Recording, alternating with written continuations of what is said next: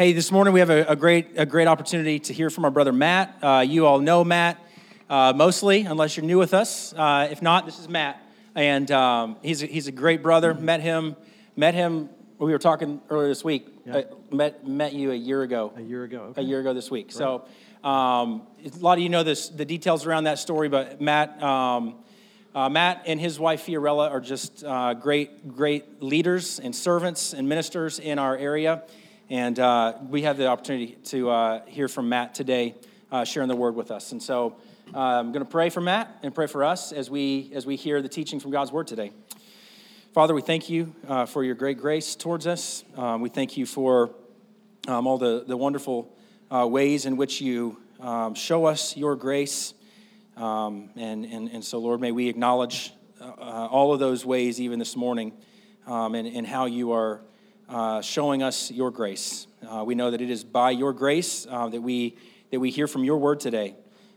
Psalms 12 says that your word is pure, and that you preserve and you keep your word.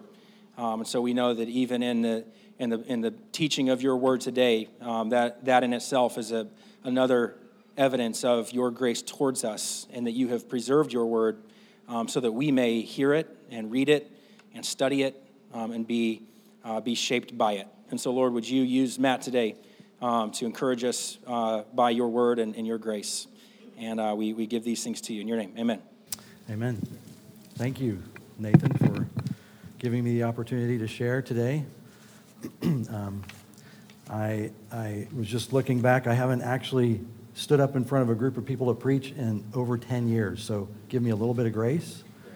And most of that time, over the years, I was in slippers because we were in house churches, and you don't wear your shoes inside; you wear your slippers. So I didn't wear slippers today. I wore just normal shoes, and that might set me off a little bit, but I think I'll be okay. Today, I'd like to share about a couple of words that are very important in the Bible, very important for us to understand as believers: mercy and grace.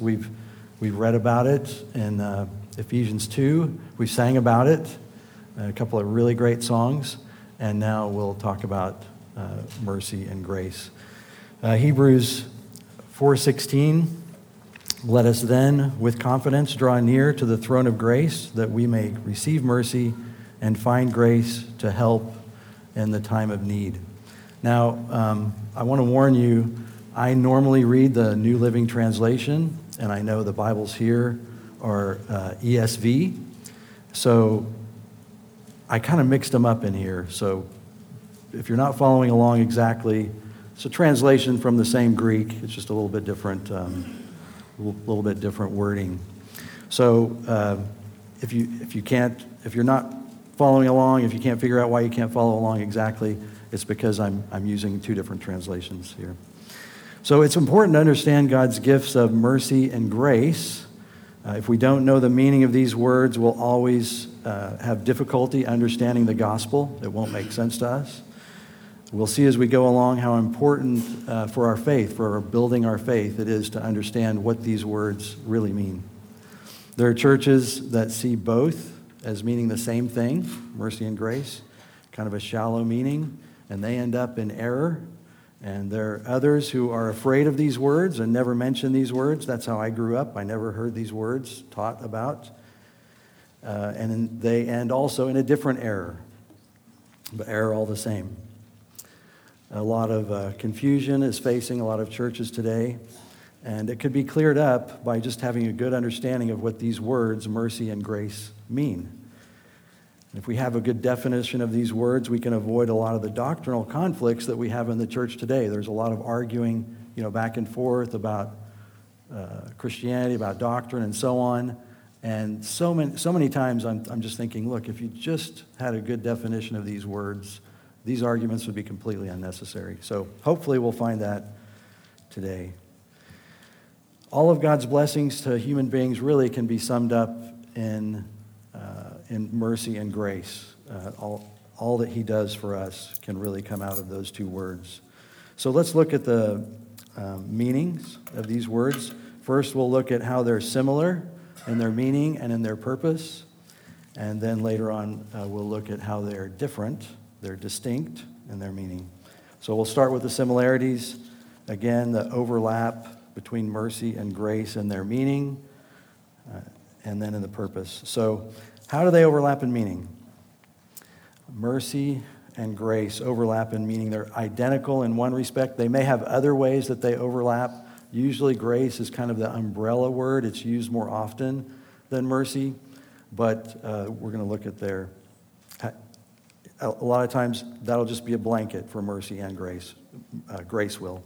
So both are, the important part, both are gifts from God to those who trust in Christ for salvation. So if we trust in Christ, we see our need for him, we trust in him, we are given these gifts of mercy and grace. And by their definition, they're both free and undeserved. We can't work for them.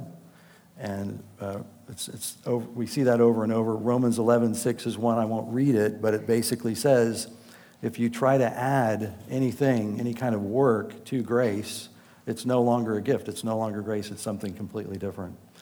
And it's the same with, if you say, I'm going to paint this wall white, you say, but I'm going to add a little red. Well, it's not white anymore. It's pink, right? So, you can't add to this. It has to be free. Both of them have to be free and undeserved. And Galatians 5:4, if you want to read that later, it also tells us that you don't get it. If you think you can add something to the word grace as more than just a free and undeserved gift, then you're not getting it. So we'll read again. Actually, I didn't plan this, but Ephesians 2:8, we just read, and 9. For by grace you've been saved through faith, and this is not of your own doing. It is the gift of God, not a result of works, so that no one can boast. And we'll see why this no one can boast part is important. So if you can boast anyway in your salvation, then you're probably not talking about grace. Okay, you need to rethink what you're talking about, but it's not grace. So that's some overlap in the meaning between these two words. And now just the purpose. Again, we go back to Ephesians 2 when we think about what God's purpose is, his overall purpose. And so we're going to zoom way, way, way, way back into eternity to understand what God's purpose is in grace. And if God has a purpose, we tag along with that purpose. And so we believers are examples of God's mercy and grace. Ephesians 2:4 we read, and we'll go to Ephesians 2:4 through 7. But God, being rich in mercy, because of the great love with which he loved us, even when we were dead in our trespasses, made us alive together with Christ.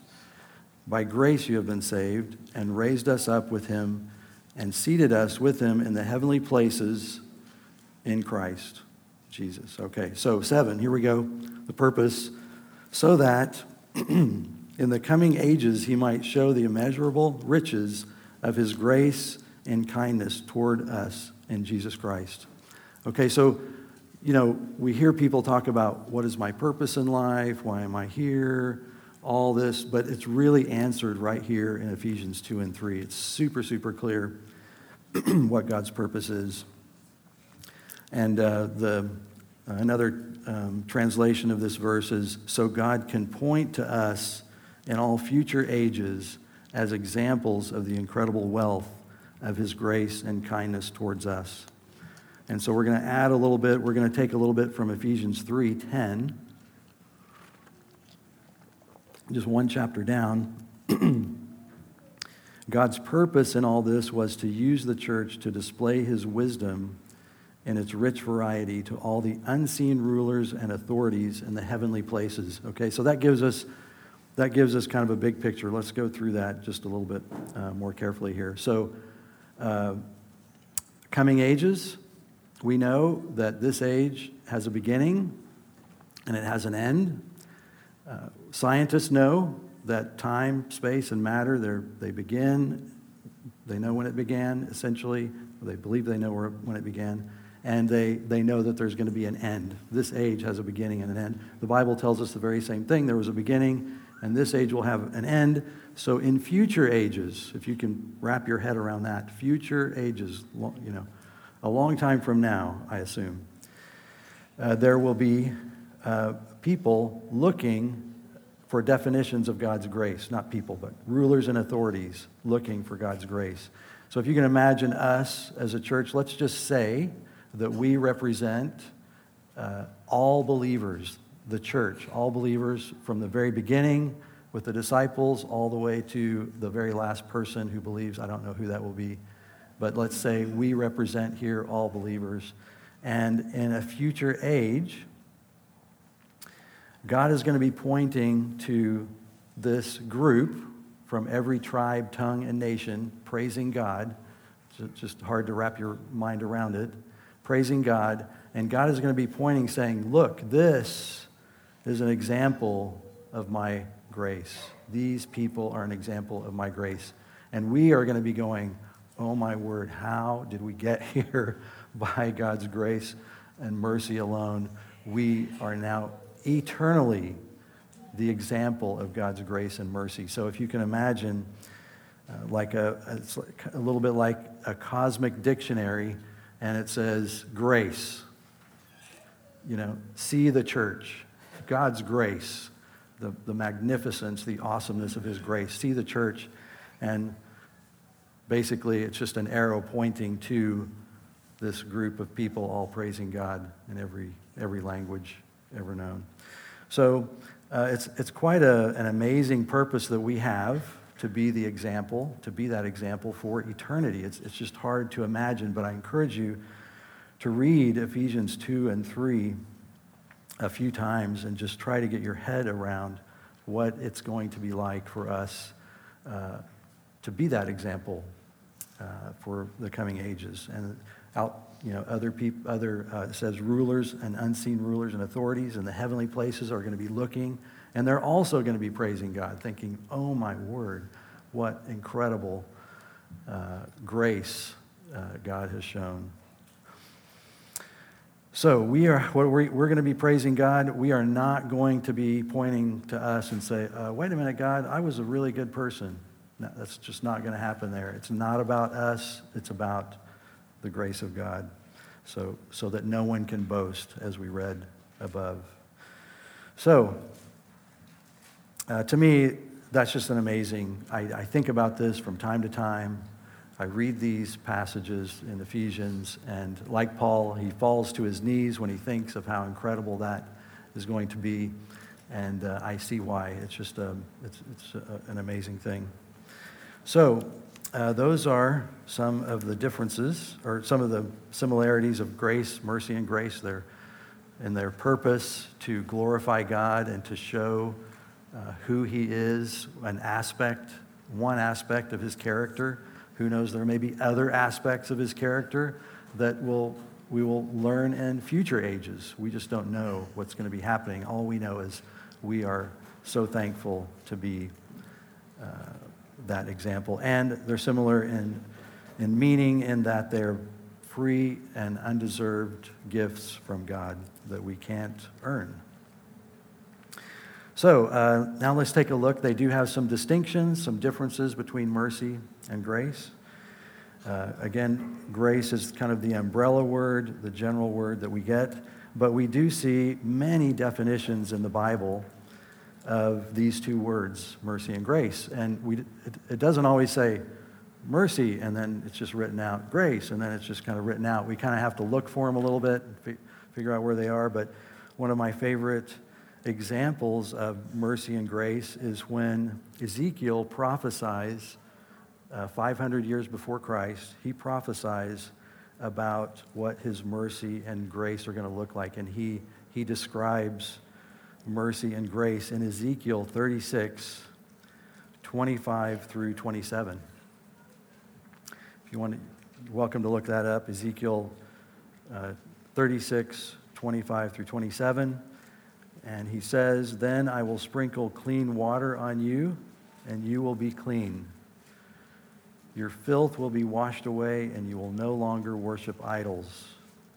And I will give you a new heart and put a new spirit in you. I will take away your stony, stubborn heart and give you a tender, responsive heart. And I will put my spirit in you so that you will follow my decrees and be careful to obey my regulations.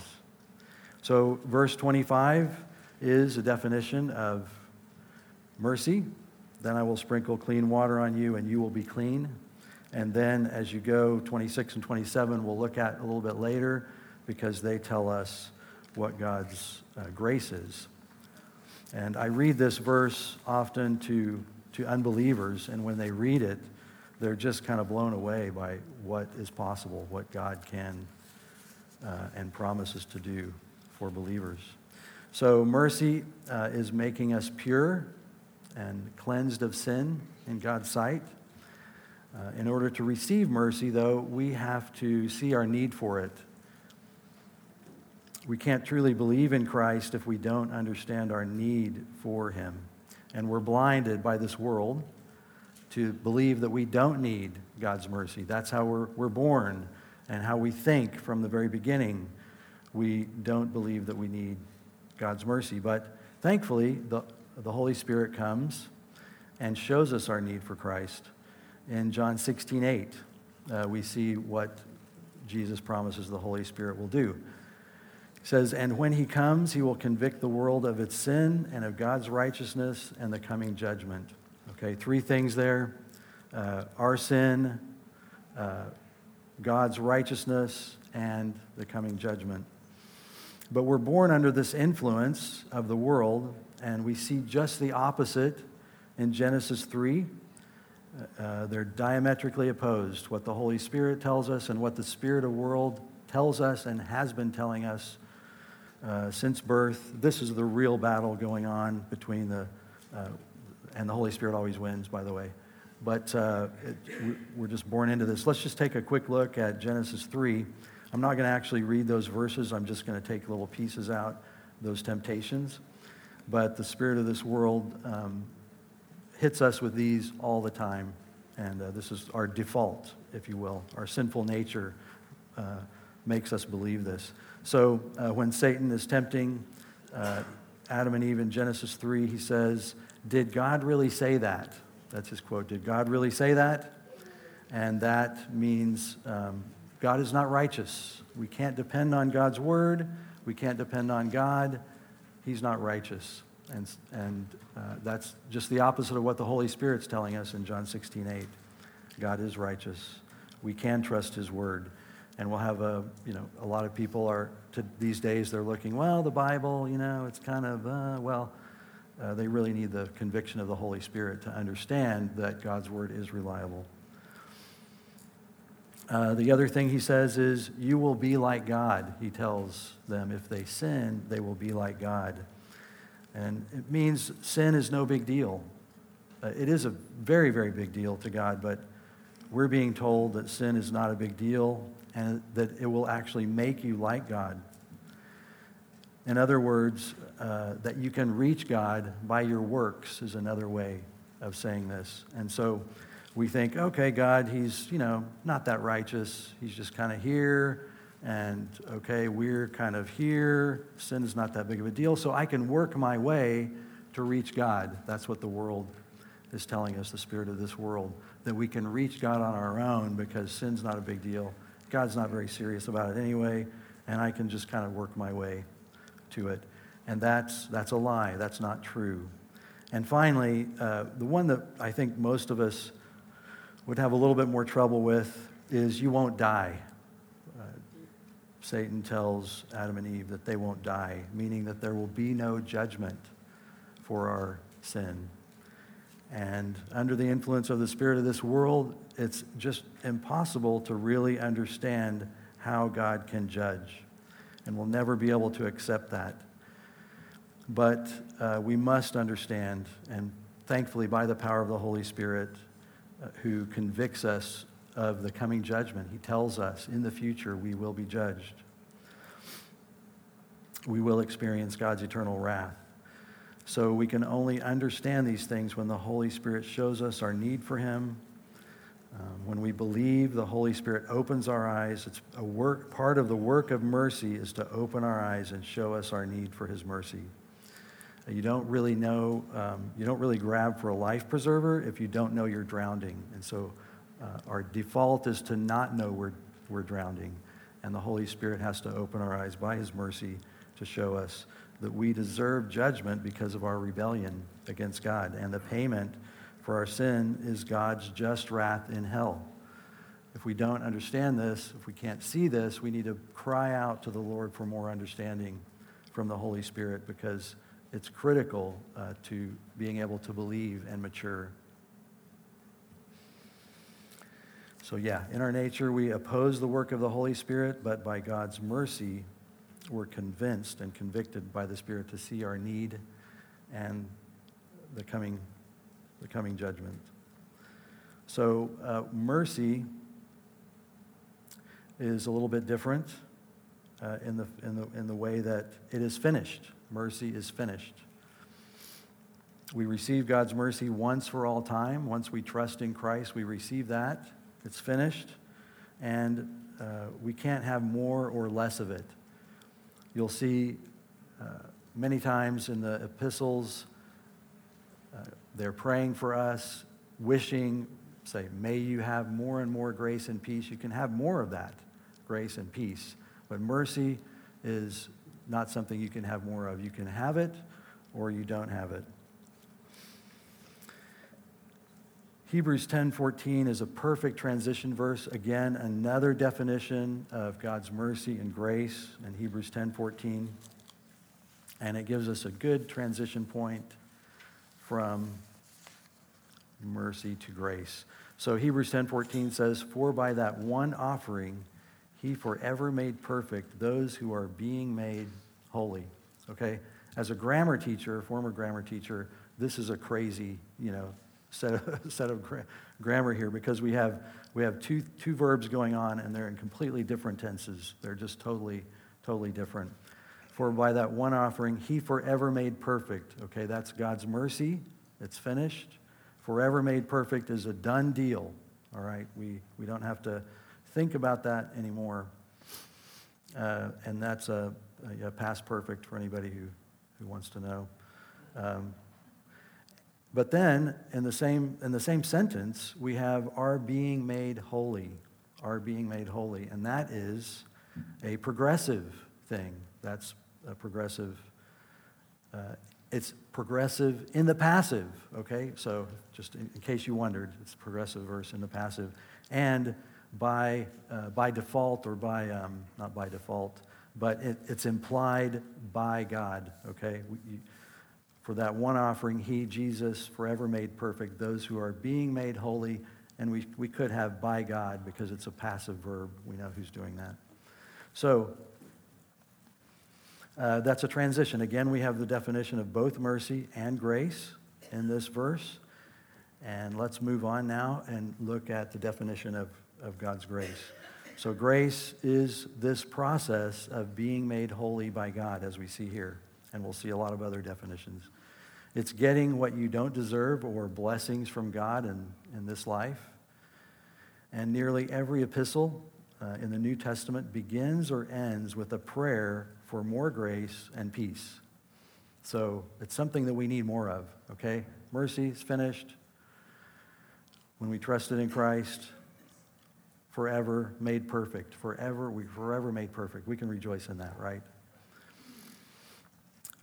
But, okay, 18 times in the epistles, they say you need more grace and peace, more and more grace and peace. So when we understand the meaning of grace, we understand why we need more of it. It's not just a common prayer, oh, it's just something we tag on the end. It's really something that we need. We need this earnest prayer in our lives. And that's why it's so common as a greeting, almost like a greeting or a sending off, wishing or praying for more grace and peace. So before we look at closer at what grace is, let's look at what it is not. It's always a good thing to know what grace is not.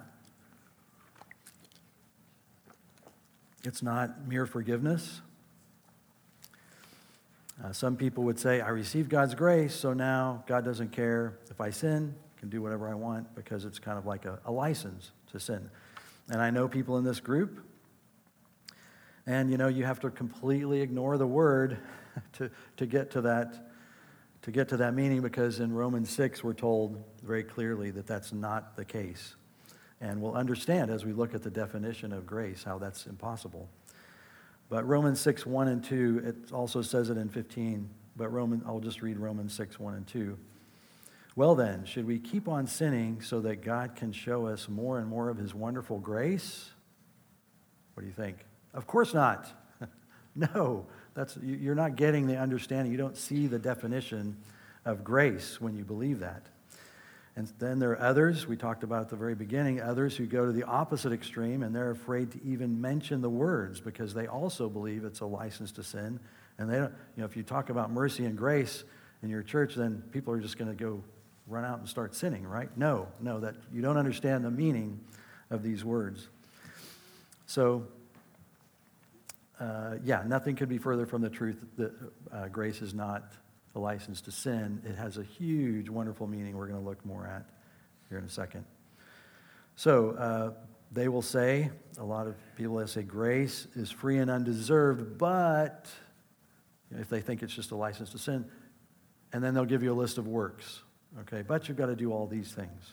All right, fill in the blank. Depending on the denomination and the cultural heritage of the people, the list might be different from here to there, but it's not a list of works, because then you're trying to earn this grace, right? If you say, yeah, it's free and undeserved, but, well, okay, you just said it's not free and undeserved as soon as you put a but in there. So what we should be saying, in fact, is we have received God's grace. It's free and undeserved, so God is making us holy and pure. And we're going to be reading some verses here that show us exactly how that works. So grace is the Holy Spirit's influence in our lives. It's more than just forgiveness. It's much more. So let's. I'm just going to go ahead and read again the last two verses of that passage in Ezekiel. It's 26. Again, we read it. You got a preview. Let's look one more time at that.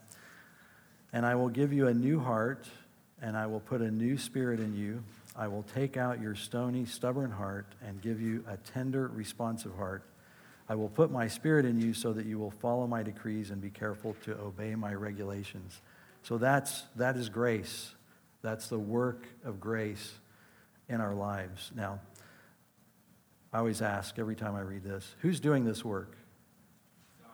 God. God is doing this work. That's right.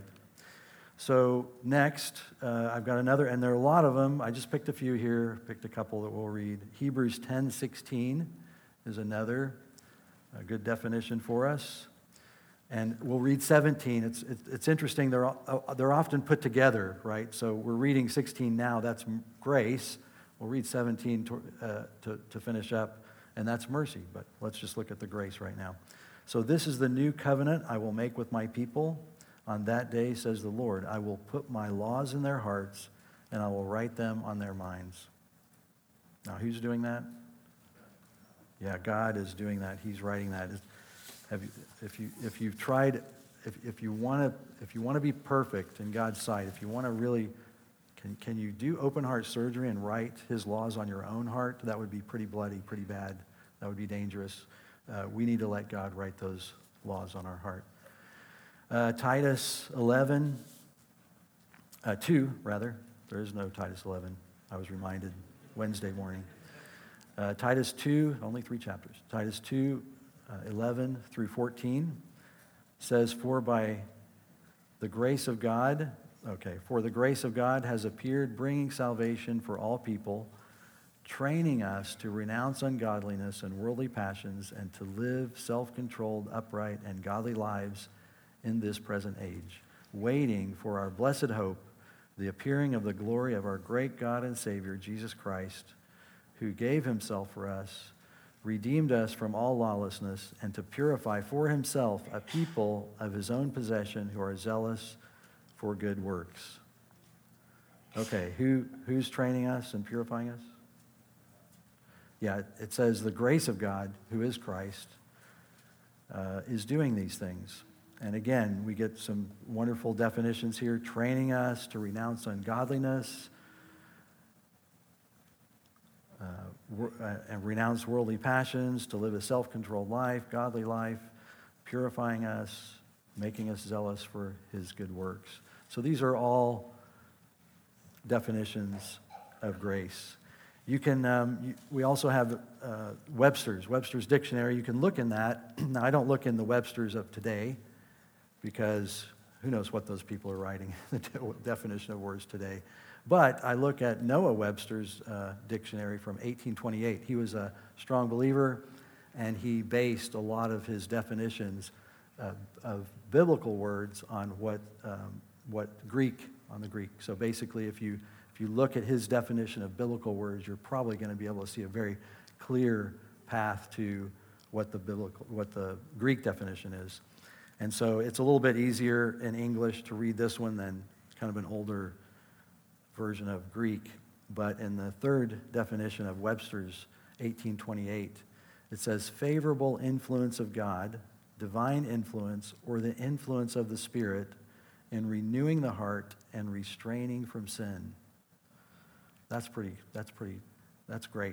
We need that, don't we? Yeah. We need grace. We need more grace. And influence of the Spirit in renewing the heart and restraining from sin. Anybody for more of that? Yeah? Okay. Put me on the list. So I like to read the Bible and insert the definitions of grace into my thinking as I'm reading through. So we define grace with Scripture. So we're going to practice. Do you mind if we practice just for a minute? I just picked out kind of a random verse, 2 Peter 1:2, one of many verses where, in this case, Peter is praying for those who read his epistles to have more grace. It's very simple. May God give you more and more grace and peace as you grow in your knowledge of God and Jesus our Lord. So may God give you more and more grace. So I'm just going to go back into some of these verses that we looked at. Where are we? Oh, wrong page. So yeah, let's look back at that verse in Ezekiel right here. Yeah. So, may God give you more and more of a new heart. May God give you more and more of a new spirit. May he give you more of a desire to follow his decrees. That's what this prayer is saying. If we look at Hebrews, may God write more evidently, more clearly, his laws on your heart and mind. If we look again... Look, it's another definition from the Titus that we looked at. May God give us more training, more of an ability to renounce ungodliness and worldly passions, more self-control, more uprightness and godliness, more purity, and more of a zealous desire for God's works, okay? So when you're reading grace, it has this huge meaning that we can plug in and really get an idea of what this grace is all about. So just a little bit of, I've got a lot. That's a lot of good news. I've got a little bit of bad news. I'm sorry. So mercy, we talked about, it's all at once. It's one and done. It's okay. That's finished. Forever made perfect. Right. That's what it says. Forever made perfect. But unfortunately, grace is, as we read up in Hebrews, it's a progressive thing. It's not all at one time. Not all at once, not perfection in this life. We're not going to reach perfection in this life. And over again, when we see these references, they're talking about a progressive work. So thankfully, we're perfect in God's sight for eternity because of God's mercy, but we still struggle with sin in this life. And probably the best sort of representation of this we find is Paul talking about his struggle in Romans 7. He says in Romans 7:21 through 25, he tells us, just exactly how he's thinking about his sin. I have discovered this principle of life, that when I want to do what is right, I inevitably do what is wrong. Have anybody experienced that? Yeah. I love God's law with all my heart, but there's another power within me that is at war with my mind. This power makes me a slave to the sin that is still within me. Oh, what a miserable person I am. Who will free me from this life that is dominated by sin and death? Thank God the answer is Jesus Christ, our Lord. So he experienced misery over his sin, like many or probably all of us do. In this struggle with sin, he experienced frustration. And that's why he's constantly praying for us to have more and more grace, because we're not perfect. We won't be perfect until we stand in God's presence at the end of the age. So we'll only see that perfection in eternity. In the meantime, we will have a struggle, and we will have some supernatural help, and that's from the grace of God, but we'll still struggle all the same. So 2 Corinthians 3:18 is another example of God, another definition of God's grace, if you will. 2 Corinthians 3:18 says, "So all of us who have had that veil removed can see and reflect the glory of the Lord, and the Lord, who is Spirit, makes us more and more like Him as we are changed into His glorious image." Again, we get that more and more progressive. Some of these words change in the Bible are metamorphosis, the word we use for, I can't say for sure if it's this one, but metamorphosis, the word we use for a butterfly who transforms from something pretty ugly into something beautiful. But it takes time. It's not something that happens. Well, okay, maybe with a butterfly it happens overnight. I don't know how long, but not for us, okay? Not for us. It's a lifetime.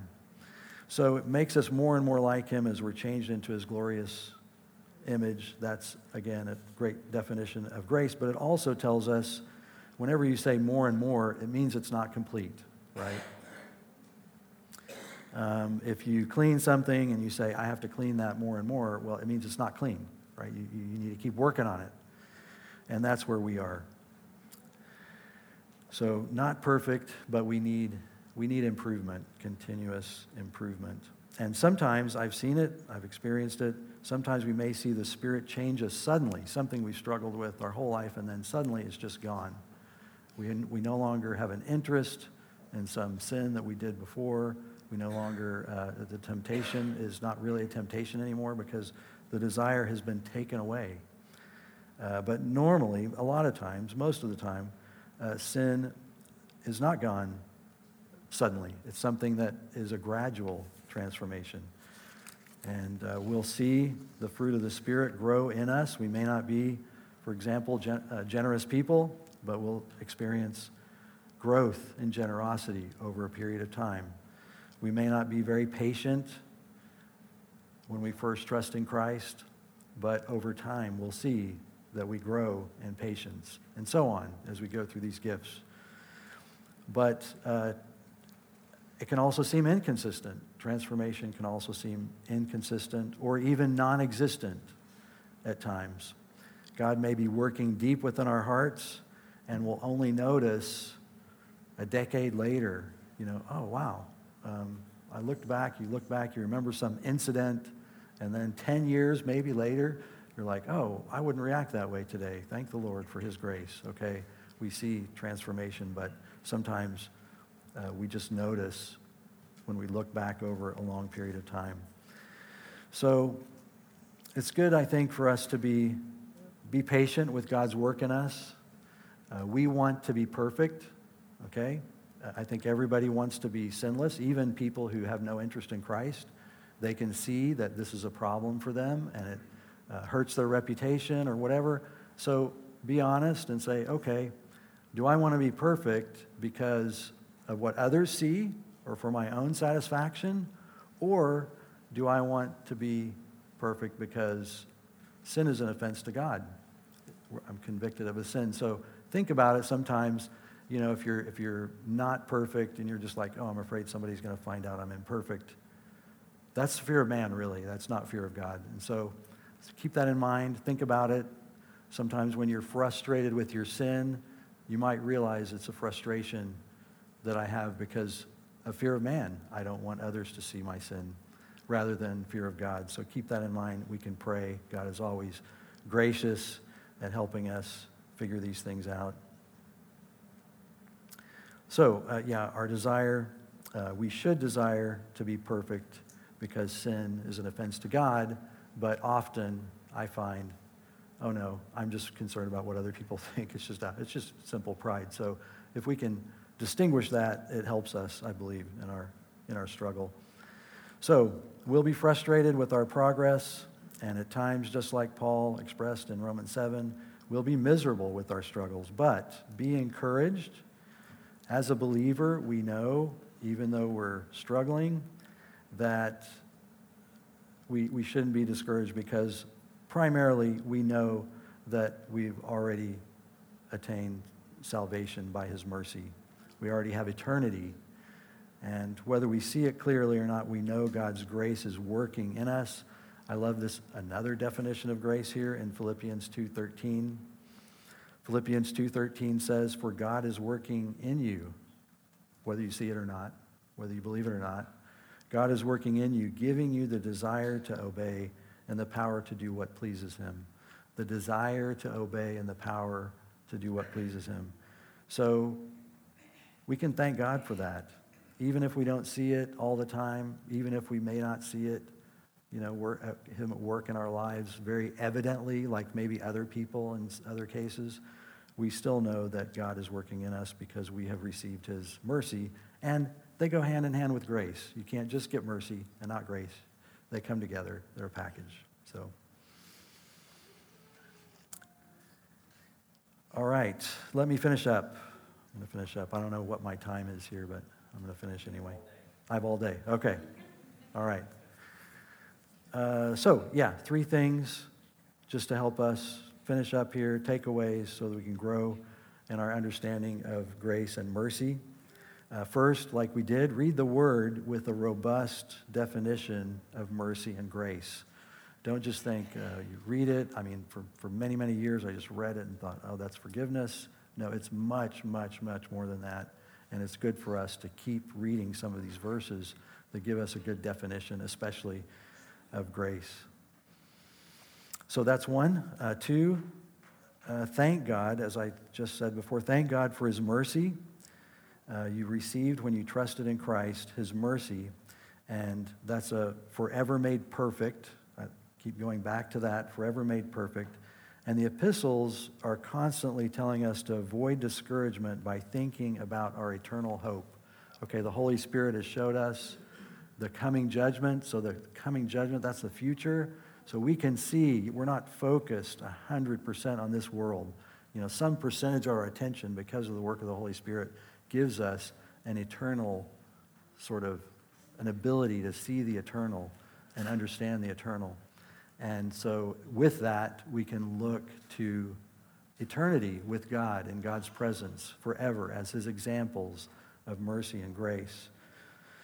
So I'm just going to go with the writers, Paul, Peter, and James, various ones who tell us to look when you suffer, when you're struggling, as Paul, miserable with your sin, look to eternity. Because of God's mercy, we can do that. And finally, since the epistles, the writers of the epistles, Paul and James and John, Peter, they often end and begin their letters with, "May God give you more and more grace and peace." It's a really good way to pray if you don't know what to pray for yourself. I pray a lot. Oh man, more grace. I'm not even sure why. I just need more grace. I know. It's just a thing.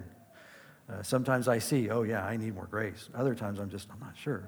I'm sure I need more grace, whatever. It's a good way to pray for yourself. We need more of the Spirit's influence in our lives all the time. And we know others. I often pray when I pray for others, I have no idea exactly what they need, but I know it can be solved with more mercy and grace. You know, even if they're an unbeliever, yes, they need mercy. They need grace. If they're a believer, yes, they need more of this influence of the Spirit, restraining from sin, renewing the heart. We need more and more of that, and we can be sure that others around us need the same. So, those are the three takeaways, and I'm going to do the third one right now. I'm going to pray and finish, and I'm going to pray for more mercy and grace for all of us. Not more mercy, I'm sorry. Not more mercy. That's finished. More grace and peace. All right. Lord, we thank you so much for your mercy and grace. We thank you, Lord, that we can represent your mercy and grace in eternity. We thank you, Lord, for your grace in our lives. We pray that you would fill us with more of your Spirit, Lord, that your Spirit would continue to work in us in a powerful way, Lord. We pray that you would give us the understanding that we just need to cry out for more grace and peace in our lives, and that you would also help us to pray that for others, Lord, and see them receive more grace. We pray in Jesus' name. Amen.